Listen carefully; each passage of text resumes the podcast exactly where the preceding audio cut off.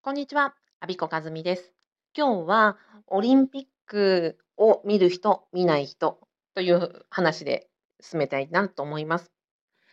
実はですね、えっ、と、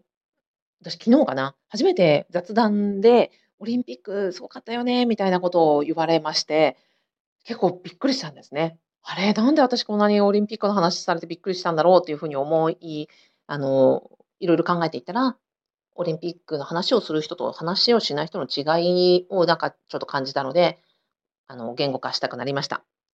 えー、実はね、私の周りには、あの、オリンピックの話をする人、あまりいないんですよ。で、もう開催期間中ですけども、私がね、お話しさせていただいた、あの、公務員の方って、そうですね、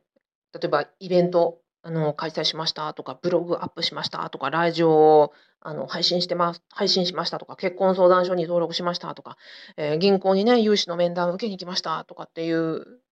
行動をされていて、そんな話をね、してくださる方ばっかりなんですね。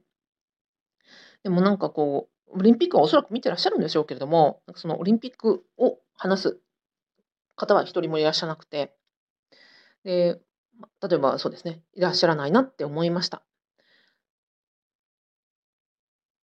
なんでかなと思ったら、おそらくオリンピックがあろうとなかろうと、コロナがあろうとなかろうと、4連休だろうが何だろうが、やっぱり自分のやりたいことに、フォーカスして、自分のアウトプットをしている方たちに私は囲まれてるんだなって改めて思ったんですよ。自分がこういう方向に進みたいから、イベントやる、ブログやる、ラジオやる、結婚したいから結婚相談所登録していった、えー、大家さんになりたいから銀行の融資面談申し込みに行ったということですよね。だから、えー、周りでどんなことが起こっていようとも自己をぶれずに自分の進みたい方向に行動を移していく、そんな方々にこう囲まれてるんだなって思いました。で、反対に、なんかこう、オリンピックの話とか、なんかコロナの話をされる間柄っていうのは、あんまりその、なんていうかね、きっと、うん、時効の挨拶、こんにちはの続きの話、暑いですね、みたいなのの、あの、話の取っかかりで、オリンピックがどうのとか、予防接種がどうのとかっていう方はいらっしゃると思うんですよ。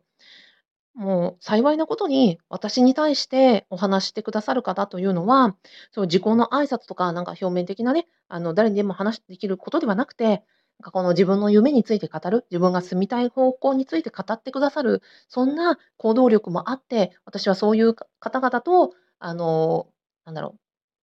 通り一遍の挨拶をするでなく、自分のやりたいことを、あの、語り合う中であれるっていうことにも、なんか幸せをすごく感じました。えー、今日は、えー、オリンピックの話をする人、しない人、えー、まずは行動、オリンピックの話をしない方というのは自分の行動をや目的、進みたい方向にフォーカスできている方、そして、えオリンピックの話をする間柄というのは、そんな挨拶の次に語るような、あの、その、そうですね、まあ、通り一遍の挨拶のという人間関係を象徴しているのかなと思ったので、えー、お話しさせていただきました。最後までお聞きいただきありがとうございます。アビコカズミでした。